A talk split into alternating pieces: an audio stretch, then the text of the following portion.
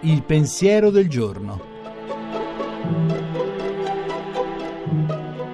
In studio Davide Rondoni, poeta.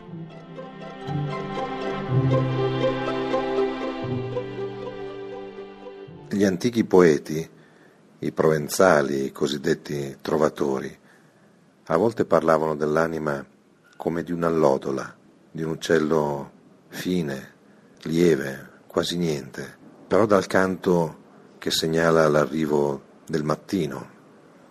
L'anima come un'allodola, a volte sembra di non sentirla, sparisce in mezzo ai rumori, in mezzo ai nostri pensieri che fanno rumore, in mezzo a tutte le preoccupazioni e anche al frastuono che ci circonda, ma lei c'è, l'allodola, quella cosa piccola apparentemente, il cui canto però segna l'inizio delle cose del giorno, perché senza che si giochi l'anima, senza che l'anima cerchi la propria via, il proprio destino, le cose non iniziano nemmeno, non succedono, sono già come morte.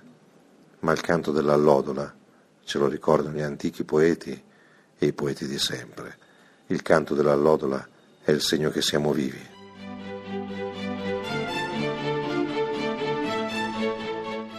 La trasmissione si può riascoltare e scaricare in podcast dal sito pensierodelgiorno.rai.it.